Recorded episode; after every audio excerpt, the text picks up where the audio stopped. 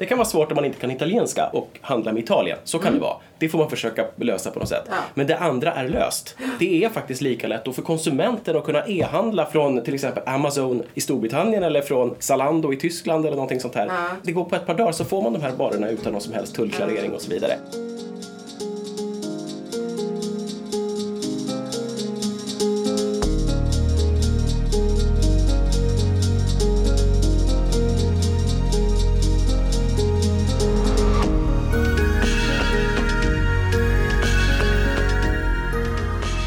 Och välkomna till Utrikeshandelspodden, en samtalspodd från Kommerskollegium, Sveriges myndighet för utrikeshandel, EUs inre marknad och handelspolitik.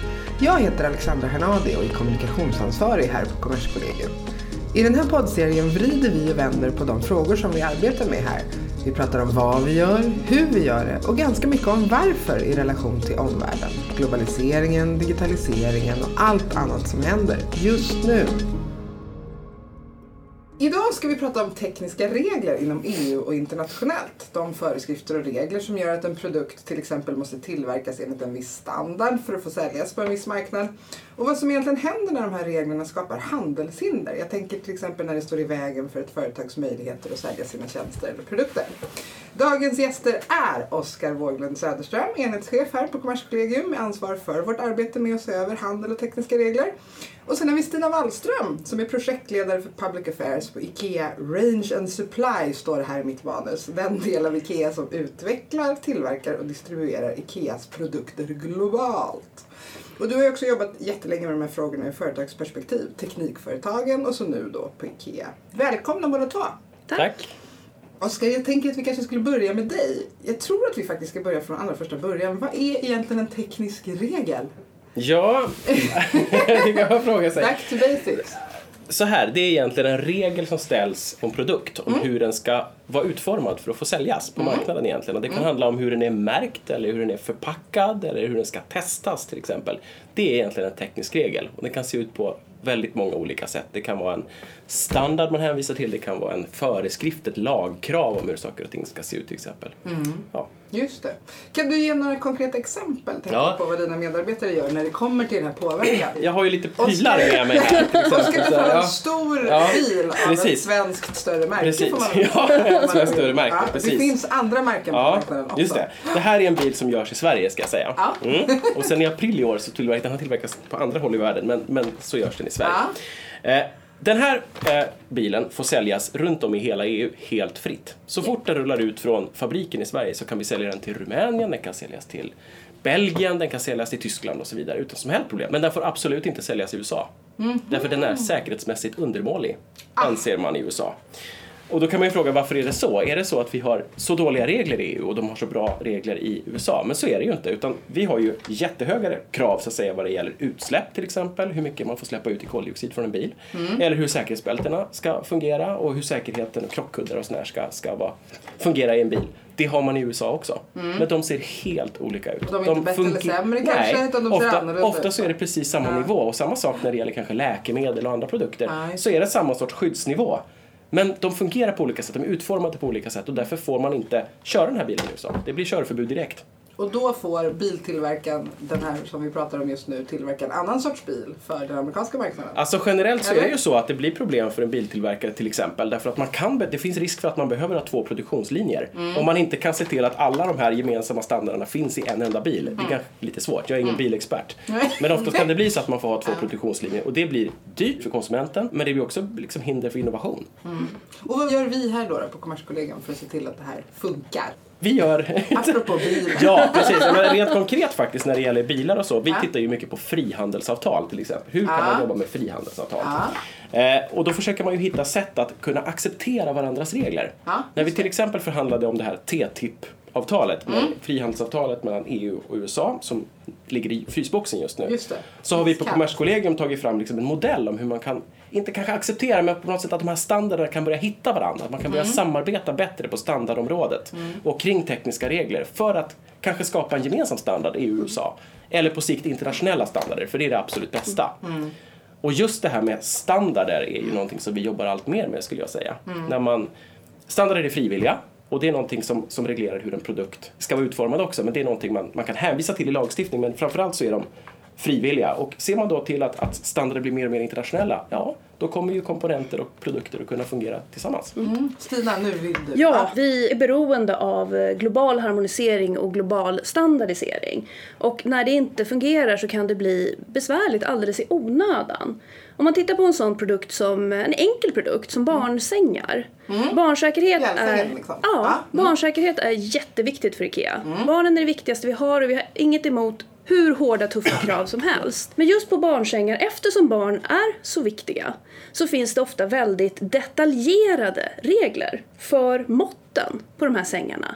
Hur eh, högt eller lågt ska den här höj och sänkbara botten vara? Hur långt ska det vara mellan spjälerna? Mm. Eh, och de kraven är inte harmoniserade globalt. Och ändå så har bebisar ganska, över hela världen, ungefär lika stora huvuden. Ja, det, vi, vi det, tror ju att vi skulle kunna skydda all världens barn på samma ja. sätt. Ja, men eh, och, nej, och eftersom eh, för IKEA som alla vet och förstår så är en av de viktigaste eh, anledningarna till eh, att vi kan ge ett lågt pris till våra kunder ja. det är att vi kan hålla en massproduktion, att vi kan sälja mm. mm. samma produkt på så många marknader ja. som möjligt. Och när det inte sker så skapar det handelshinder för er? Ja, vi, vi anpassar oss ju. Vi måste ju följa lagen. Mm. Så det blir ju helt enkelt så att eh, vi kan inte följa vår affärsmodell fullt ut och mm. sälja samma sorts barnsäng på mm.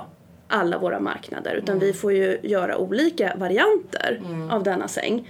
Och det gör att våra kunder i slutändan får ett något högre pris. För vi kan inte fullt ut tillverka och sälja enligt vår affärsmodell. Och det här är ett problem som flera företag har. Och hur, Oskar, jobbar vi egentligen med att liksom se över den här typen av handelshinder och problem? Ja, men, om man, om man tittar lite mer på global ja. nivå så just det här att ja. se till att frihandelsavtal omfattar den här typen av regler. Alltså, tidigare så har man ju mest, när man pratat frihandel och avtal så tänker man på tullar. Mm. Vi tar ner tullarna till noll så löser vi det här. Exakt. Men det är det här problemet vid gränsen. Ja.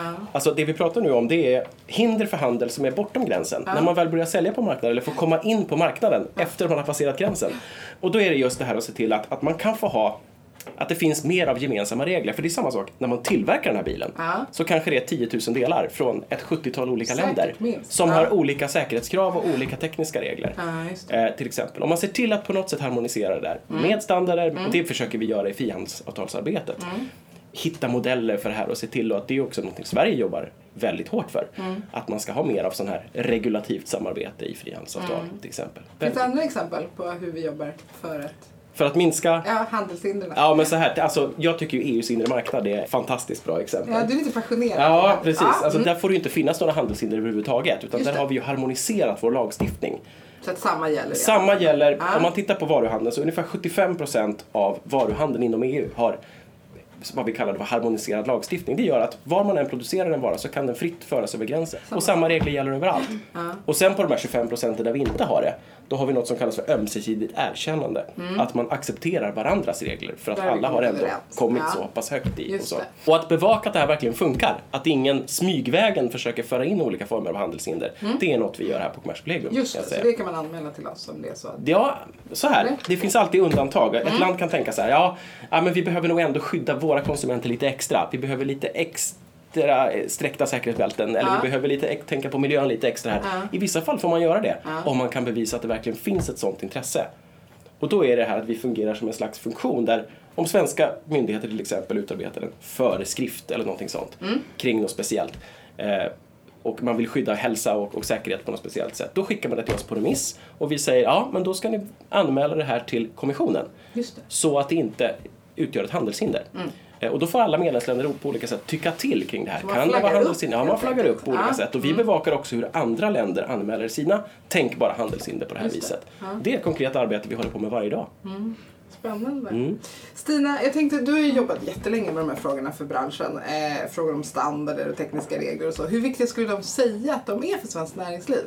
Alltså det är otroligt viktigt. Mm. Eh, stora företag eh, som IKEA satsar väldigt stora resurser på att eh, leva upp till alla regler och mm. alla standarder som finns mm. som rör våra produkter. Och ju mer harmonisering vi får, desto bättre. Vi har inget emot hårda regler, Nej. men harmoniserade regler är viktigt för oss.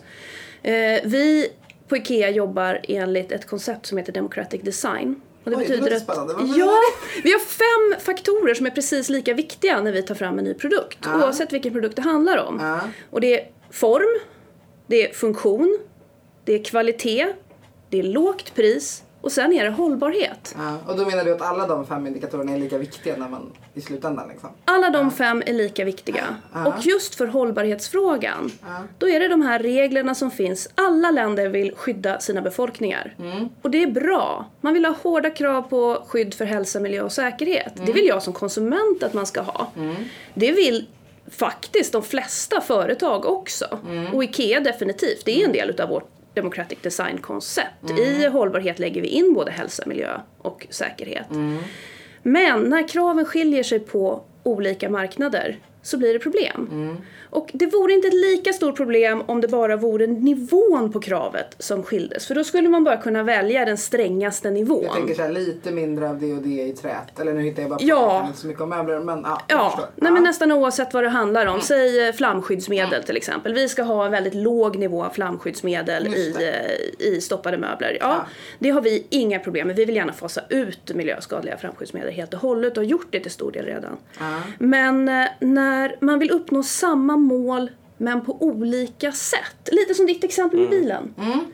Då blir det knepigt. Då kan vi inte bara välja det strängaste kravet. Vilket vore en metod framåt. Utan då kan de här metoderna kan vara så olika att vi inte ens kan jämföra dem. Vi måste skapa två produktlinjer. Kylskåp är ett sånt eh, exempel. Där eh, det finns olika krav vad det gäller energieffektivitet. Och det är också en sån där, men vi vill ha energieffektiva kylskåp. Och vi vill att det ska finnas en märkning på de här kylskåpen som gör att konsumenter kan fatta medvetna köpbeslut. Och för ett företag som IKEA så är det ju viktigt att sälja kylskåp som har en riktigt god miljöprestanda. Men på olika marknader så är själva testmetoden för hur man eh, bedömer om ett kylskåp är energieffektivt eller ej, eller hur energieffektivt det är, de är så olika. Så att vill vi prestera i toppskiktet på vilken som helst av de här marknaderna så måste vi konstruera om kylskåpet. Det räcker inte bara att testa det två gånger, utan vi måste göra ett nytt kylskåp. Och vilken marknad har bäst standard då? Ja, det kan inte vi säga för det går som sagt inte att jämföra. Och det där tror jag är någonting som många regelgivare kan, kan missa ibland. Jag tänker på, det är en sak för er, ni är ett stort globalt företag, IKEA. Men för mindre företag då? SMEs brukar vi prata Ja. om, små och medelstora företag. Hur ser frågan ut för dem? Ja, de har det väldigt, väldigt svårt. Eh, det, ibland eh, i tidigare jobb när jag haft mycket med småföretag att göra så tänkte jag ibland att eh, om ett litet företag visste på totalen vilken regelbörda de skulle hantera så skulle de aldrig starta upp. Om man tänker, Oj, det, ja, Ja. man tänker hälsa, miljö och säkerhet som vi har pratat nu, ja, det är ju en aspekt då. Ja, liksom. Ja. Dataskydd, skatteregler, tullar, arbetsrätt, moms och den här listan kan bara fortsätta. Ja. Lyckligtvis så är ju eh, våra småföretagare väldigt eh, innovativa och eh, modiga. Och dessutom får de de här reglerna lite pö om pö. det. Det är så de det upptäcker Nej. det ena efter det andra. Ja. Eh, och sen har vi ju den inre marknaden. Och det hjälper faktiskt. Ja, då får man lite gratis. Ja, det gnälls mycket eller? över EU och de knepiga regelverken. Och det, det kan jag förstå, för det är inte alltid lätt. Men hade vi inte haft den inre marknaden, då hade vi haft 28 olika regelverk. Och jag tror inte de hade varit Dessutom. enklare. Ja, alltså det är verkligen Ja. sant. För det, det där är så intressant. Vi kommer säkert in på Brexit här. Men ett av argumenten i. Brexitomröstningen var ju det här att man skulle, vi skulle away with all the red tape from the EU Ja, ta bort all byråkrati och alla de här byråkratiska inre marknadsreglerna som kan ibland tyckas lite väl drakoniska förstås. Men det är som du säger, det är en regel istället för 28. För tänk om alla hade olika regler. Det är ju precis det vi ser på den globala marknaden, att det kan vara så svårt att handla när man har olika tekniska Mm. regler.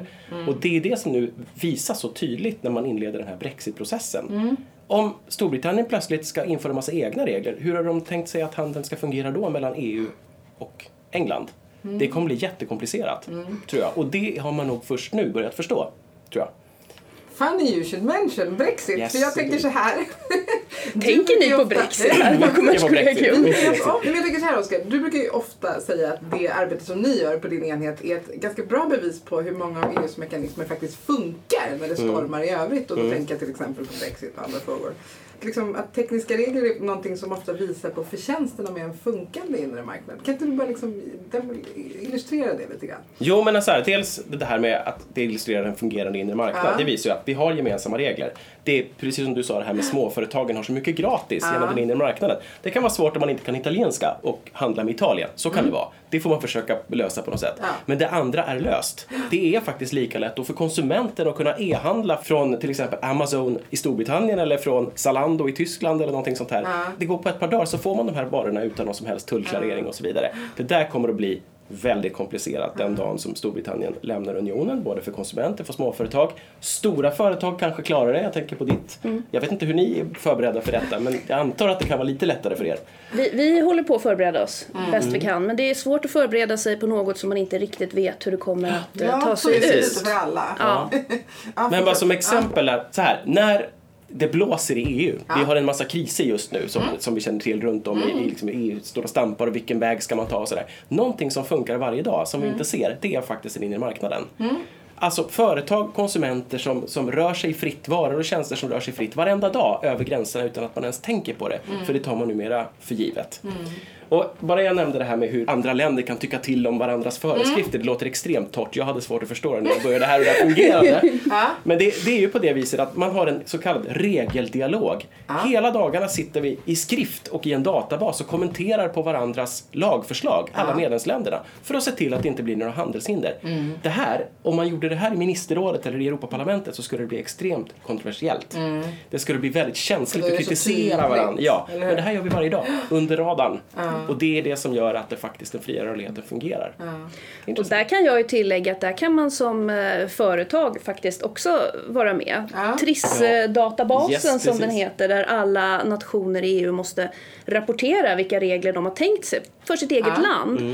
Eh, Det, det är öppet. Och om man vill så kan man sätta en bevakning på den databasen och därmed så kan Bra strategiskt Ja. underlag Ja. till en företag. Och om man, då, om man då uppfattar Ja. någonting, i den- hittar något i den här Ja. databasen så får man hemskt gärna höra av sig till oss. Ah. Säger jag. För då kan vi se om vi kan agera på något sätt i den här processen. Men det är inte så ofta man hör talas om det. Har vi tagit det för givet? Vad är problemet liksom? Varför har det blivit så här? Jag tror att man ganska mycket tagit det för givet. Man pratar väldigt mycket om EUs olika problem. Det är själv, självklart det finns problem. Men det är sällan man nämner den inre marknaden för det är inte något särskilt stort problem. Utan snarare kanske att den inte har nått tillräckligt långt. Vi har fortfarande inte, till exempel den fria rörligheten för tjänster är inte lika väl utvecklad som den för varor. Ja. Och nu för tiden är det väldigt viktigt att de där går hand i hand eftersom varor och tjänster är så pass integrerade i handeln Precis. till exempel. Ja. Vad tror du Stina? Ja, men i, I mitt eh, tidigare liv när jag jobbade för många fler olika företag. Just då, det, teknikföretagen. ja, då pratade jag ofta inför medlemmarna om olika EU-regler. Ofta Ja. får jag ju då erkänna med en problemfokusering. Nu är det här på gång och om det ser ut så här blir det inte bra Ja, och så vidare. Vilket ju ofta slutade i detta med att eh, en lite tråkig stämning. Jag fattar. Ja, men Ja. då är det ganska enkelt att lyfta upp men vad vore alternativet? Exakt. För det är det här med en regelbörda kontra 28. En regelbörda som dessutom går att påverka och ge input till. För jag är osäker på hur mycket jag på den tiden hade kunnat påverka ett enskilt regelverk i Italien. Men däremot eh, ett, eh, ett EU-regelverk, då ingår det ju i processen att man ska ta in input från till exempel företag. Det blir inte alltid perfekt men jag är en varm EU-förespråkare. Det, det hade varit eh, betydligt, betydligt besvärligare utan den harmonisering som vi ändå har. Får jag ta ett exempel? Jag har Ja! en massa grejer framför mig. Jag bara kom på. Jag har det här Ja. pastapaketet från en stor italiensk pastatillverkare. Ja, där har vi den. Men Ja. om man tittar först så finns det ju då en massa språk här. Och det här betyder att det här paketet säljs fritt på den inre marknaden. Ja. Hur kan det göra det? Ja, det undrar man. Och skälet till det är ju att vi har gemensamma regler för hur man deklarerar innehåll i livsmedel till exempel. Ah. Det är en jätteviktig sak. Du behöver inte klistra på, om du har åtminstone rätt språk så behöver du inte klistra på massa extra etiketter bara för att du säljer den här till Sverige eller till Danmark eller till Bulgarien. Medan vad det ser man ofta på amerikanska produkter. Till Vill jag exempel. bara säga som Ja. en kontring. Ja. Och då är det säkert så med de amerikanska produkterna att vi har som vanligt ungefär lika höga Mm. krav men de ser helt olika ut på hur de ska deklareras. Men det här är skälet till varför man kan sälja det fritt. Men jag kan nämna något annat kul med, de här, Mm. Ja. med den här pastan och med den här tomatburken som jag har bredvid. Från en, en, en röd tomatburk från en stor italiensk tillverkare. i varm Ja, skafferi. då är så här, det är samma sak här att den, är, den säljs liksom över hela Det står både på italienska och svenska om man säger olika språk här. Men det då till exempel Italien vill göra nu är att införa obligatorisk ursprungsmärkning. Det vill säga att all pasta och alla tomatburkar till exempel då som produceras i Italien ska märkas med Made in Italy. Men varför då undrar man? Ja, nu är det ju så redan idag ska jag säga. Det står eh, Ja. nummer ett märke i Italien på pastan och det Ja. står Pomodori 100% Italiani till exempel här på Si. tomaterna. Skälet till detta är ju att man vill stimulera inhemsk konsumtion, inhemsk Ja. produktion, att man vill stötta de egna producenterna. Det skulle man kunna kalla en sorts protektionism. Ja, absolut. Och det är klart att man säger inte det högt, men Nej. visst är, det, visst är det så. Ja. Eh, och det här är någonting vi försöker jobba hårt med att försöka förhindra Mm. på olika sätt. För att det är klart att vi kan inte hindra någon från att skriva att det är Made in Italy om det är gjort i Italien. Mm. Men att ställa det kravet innebär att man faktiskt diskriminerar andra pastatillverkare. Det kan Mm. vara tysk pasta och det kan vara portugisisk pasta eller svensk pasta Mm. som också ska sälja till Italien och faktiskt får en konkurrensnackdel. Mm. Och det är sånt vi försöker bevaka då ganska aktivt. Du nämnde märkning Ja. där. Ja. Eh, Och eh, det, det där med gemensam märkning, det är en riktigt bra grej. Ja. Eh, Däremot så kan märkningskrav ofta bli ett handelshinder. Ah, Jag tror att för en lagstiftare kan det vara svårt att förstå vad det innebär med ett nytt märkningskrav för ett stort företag. Eller för ett litet företag för den delen också. De kan ha ännu svårare att få, få till det. Man tänker att man klistrar på en etikett och så är det klart. en till. Ja, en till! Du har haft så himla fina saker med att visa här och eh, jag har en ännu finare sak. Oj, oj, oj. Teddy Bear for Trade Aha, heter han. mm, det är ett frihandelsskämt på Technical Barriers for Trade. Han heter TBT-nallen. Ja. eh, och eh, han hade tyvärr möten i Älmhult, men vi har en liten bild på Stina honom visar en här. jättefin bild här på en liten nalle med en svans av långa etiketter i rumpan. Och få se på den där. säga. Den där tror jag vi har hemma i leksakslådan. Ja, men jag tror Det är många som har. Ja. Det är många som har. Ja. Och när man tittar på den här bilden så inser man att det är mera etiketter än nalle. Nalle, ja. Eh, Och det här handlar om att vi måste uppfylla väldigt många olika märkningskrav. Man kan Ja. säga att den där eh, boken med etiketter det är nallens pass för att kunna resa till alla varuhus som han måste besöka för att Ja, kunna nå det. barnen som han vill bo hos. Eh, och vi på IKEA, det är klart att vi tycker konsumentinformation är jätteviktigt. Ni kan alla våra eh, instruktioner för att Mm. Ja, bygga möbler. små biblar. Ja, Ja. små biblar. Eh, och de har blivit så pass bra att nu om man bara läser dem så brukar man kunna få upp sina möbler på allra bästa sätt. Mm. Vi kan konsumentinformation och vi vill konsumentinformation. Men när kraven gör att vi måste fästa så här många etiketter på så här liten björn. Ja. Då undrar vi om konsumenterna känner sig informerade eller frustrerade. Eller överinformerade. Eller det ser ju ut som överinformerade. nallen har en liten tyllkjol. Ungefär Ja. som den som jag har på mig idag. Ja. Av, av etiketter. Ja. Men hur läser ni det då? Det är så där det får se ut just nu i alla fall. Det är så här det får se ut just nu men på sikt så hoppas ju vi på att man även där hittar fler globala eller färre regionala regelverk. Så att märkningen inte blir ett hinder i sig. Eh, ibland så kan det bli riktigt svårt faktiskt. Om eh, en marknad kräver att vi ska märka om till exempel lakan och soffor. Om vi då har dem producerade med en typ av märkning och måste sälja dem med en annan typ av märkning. Det kan bli så illa att vi måste öppna förpackningen och, sy pack- på en ny och packa om. Och packa om. Och det här är ju ett jätteprojekt Var för oss. hot mot de platta paketen känner jag spontant. här. Ja, det är i alla fall hot mot de platta och snygga paketen för saker blir Wow, inte lika, lika snygga när man har öppnat dem en gång. Och dessutom så känns det ju jobbigt rent miljömässigt också. Ja. Förutom den extra kostnaden som hamnar på våra kunder på de marknaderna där det här kan bli. Jag tänkte bara, så- det här är inte, du sa det här med att gemensamma internationella regler och det tror jag det är ju någonting vi allra helst vill ha. Vi pratar mycket om frihandelsavtal, vi pratar om inre marknaden men det bästa av allt vore om vi hade globala regler. Det finns ju alltså inom WTO, Världshandelsorganisationen, att man kunde enas om sånt här. Det finns något som heter TBT-avtalet. Så redan idag så finns det det här att man ska använda en internationell standard om det finns och man ska anmäla om man ser att det skulle kunna väsentligen påverka handeln negativt.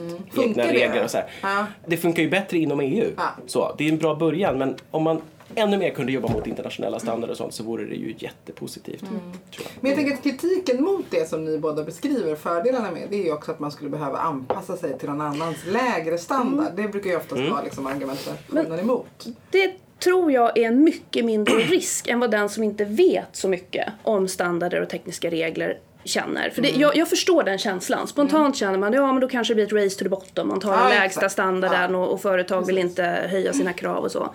Bäst vore det såklart om vi satte globala höga regler och hade globala standarder för att visa att vi uppfyller dem. Mm. Men det finns faktiskt en mellannivå. Att vi har samma teststandarder. Men att vi låter de olika länderna själva bestämma vilken nivå man ska uppfylla. För Efter att få testet, sälja på, deras, på deras Ja. marknad. Så länge vi får testa på samma sätt. Mm. Då kan man ju göra, då blir det nästan ett race to the top. Då kan vi välja att vi vill sälja på alla marknader. Och Mm. då måste vi uppfylla det här absolut högsta kravet som just i det här fallet finns i Andorra eller gud vet var. Mm. Eh, och eh, då blir det snarare ett race to the top. Men det är just det här med att man väljer olika metod hela tiden för att uppnå samma mål. Vad tänker du Oskar? Nej, men det, det stämmer ju. Det var ju det här bilexemplet Mm. nästan igen. Det är ju precis det vi ser där. Det, Hörrni, jag tänker, vi pratade lite om Brexit och jag tror vi ska gå in på det igen faktiskt. Vad kan det få för följder just Brexit för tillämpningen av tekniska regler inom EU och mellan EU och Storbritannien sen efter det? Om det här nu blir verklighet, vilket det ju ser ut att bli. Vi vet ju bara inte hur. nej. Alltså inom EU så är jag inte säker på att det blir så stor skillnad. Utan vi kommer ju ha kvar vår inre marknad. Eh, och förhoppningsvis göra den ännu mer integrerad. Nu är det väl så här att Storbritannien är ju ett land som alltid har drivit på i den riktningen. Så att det är det som är lite ironi det här med att de plötsligt är så mycket emot olika former av regelverk. För att Storbritannien har alltid drivit på för en bra och fungerande inre marknad. Eh, men det blir problem i relationer till Storbritannien med handel. Vi har idag gemensam lagstiftning och den dag som Storbritannien lämnar EU så kommer de att kopiera all lagstiftning har man sagt. Men poängen är ju inte att de alltid ska ha kvar den. Och vad händer när vi börjar hitta på nya regler? Precis. Och de börjar hitta på nya regler. Då skiljer sig lagarna och reglerna allt mer ifrån varandra. Och då blir det svårare att handla. Det kan mycket väl bli så att Storbritannien bestämmer sig på något område. Kanske att här ska vi vara rule takers, det vill säga att man följer EUs lagstiftning. Men då har ju Just det. argumentet lite grann fallit, Ja. tycker jag. Jag tycker ett intressant exempel, nu har jag inte den bilen med mig, men det Nej. finns ju brittiska bilar till Ja. exempel. Och då tänker man så här, en bil produceras i Storbritannien någonstans i mitten av England och sen exporterar man till kontinenten. Det kan ju inte vara så komplicerat. Mm. Men det är ju konstigare än så. Därför att de globala värdekedjorna som vi kallas fungerar ju så idag att om en bil ska produceras så kanske de olika delar av bilen monteras på olika ställen. Mm. Inte bara i samma land utan till exempel inom EU. Vi säger Mr Beans bil till exempel. Något sånt. En sån modell. En sån modell. Så, Ja, ja, ni ja, kommer ihåg hur de ser ut ungefär. Ja. Om den produceras i England så har den redan innan en del av den bilen producerats och monterats i Tyskland med komponenter från resten av världen. Ja, just det. Och då har den alltså innan den exporteras från Storbritannien hunnit passera den här engelska kanalen kanske, ja ett antal, jag vet inte, fem gånger kanske fram och tillbaka över kanalen på olika sätt i olika format kan man säga. Eh, om man inte har gemensamma regler och dessutom ska ha tullklarering på gränsen för varje gång en vara fraktas så blir det väldigt komplicerat för Storbritanniens export. Och dyrt för Och konsumenten, dyrt för som vill ha konsumenten. Mr Beans bil. Yes. För det finns det säkert fler som vill. Ja. Men Stina, jag tänker så här, eh, finns det andra exempel på olika typer av regler som ni har råkat ut för? Kemikalier är en hjärtefråga för IKEA. Vi, vi tycker att våra kunder har rätt till produkter som inte påverkar hälsa och miljö negativt. Och eh, har en väldigt eh, välutvecklad kemikaliestrategi. Eh, men på till exempel flamskyddsområdet, där saknas det global harmonisering. Det saknas till och med full harmonisering inom EU. Och det betyder, det betyder att två goda saker ställs emot varann. Ja, Eh, brandskydd och kemikaliesäkerhet. just det. Vi jobbar såklart med produktutveckling och försöker nå skyhöga brandkrav och Ja, samtidigt fasa ut eh, kemiska flamskyddsmedel. Det tror jag många gör med oss. Men vi måste ju anpassa oss till den tekniska verklighet vi har här och nu och idag. Eh, och då blir det svårt för oss att nå båda kraven samtidigt. På alla marknader. Utan vi får välja att tillsätta en del flamskyddsmedel på vissa marknader där brandskyddet är väldigt hårt. Medan vi på andra marknader där man har prioriterat att fasa ut eh, kemiska flamskyddsmedel får sälja en annan och inom EU modell. finns det alltså olika syn på det här? Det gör det. Det finns Ja. olika syn. Och jag har stor förståelse för lagstiftarna för det är två goda ting. För oss och för vår produktutveckling så vore det superbra om man kunde enas. För då skulle vi kunna satsa ännu mer resurser på att utveckla istället för att satsa resurser som vi måste satsa på att anpassa.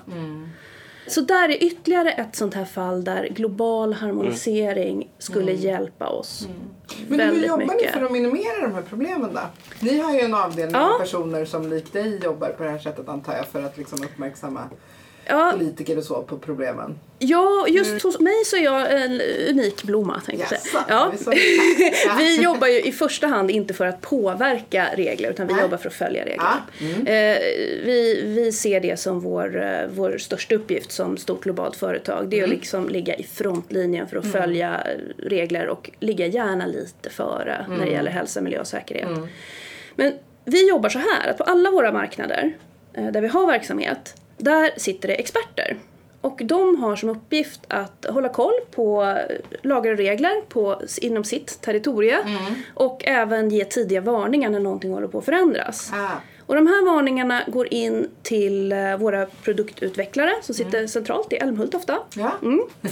Eh, och sen jobbar de, och de är många och duktiga, eh, de jobbar för att sammanställa alla de här kraven till en IKEA-specifikation. Ah. Som idealt sett ska omfatta alla krav.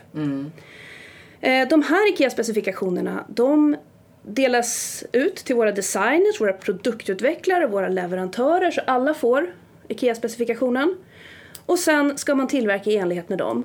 Men det litar vi inte på rakt av såklart. Utan vi har också omfattande kontroller. Vi har ett stort eget testlaboratorium i Shanghai och ett annat i Älmhult. Och massor med partners som hjälper oss att kontrollera att alla har lyckats uppfylla IKEA-specifikationerna. Så det är liksom en lika stor del i designprocessen som allt annat kan man tänka.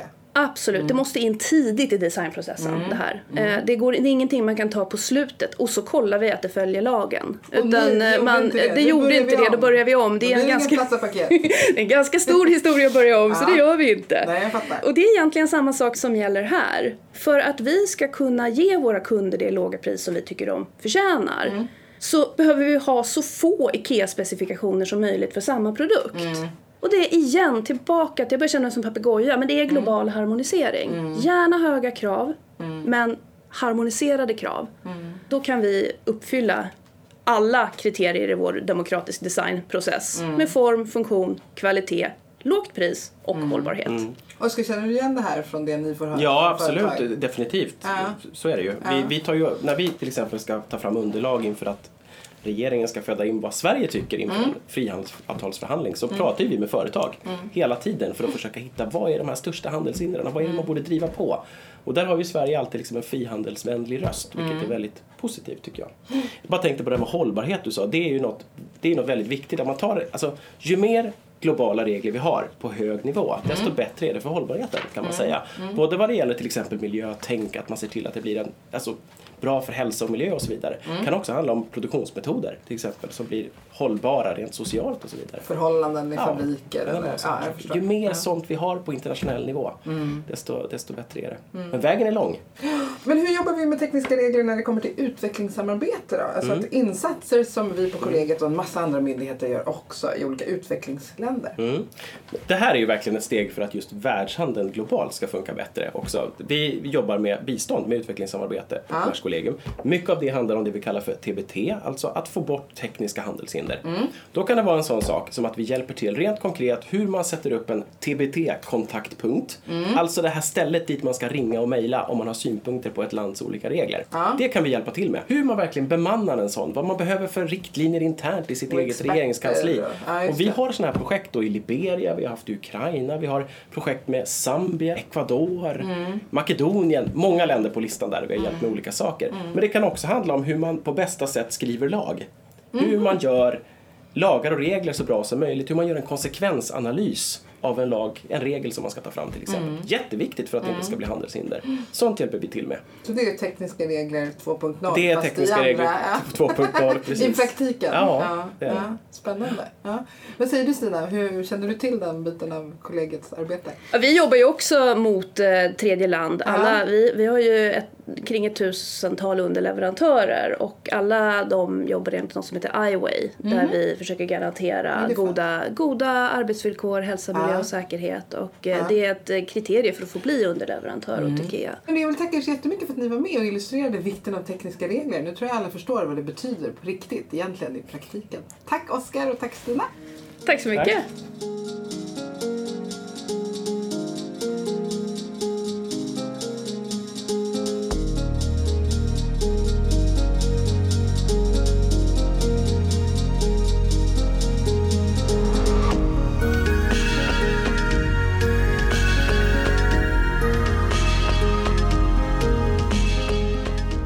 lyssnat på Utrikeshandelspodden, en podd från Kommerskollegium. Följ oss gärna på Twitter, där heter vi Kommerskoll. Eller läs mer om vår verksamhet på kommers.se, vår Facebook-sida eller LinkedIn.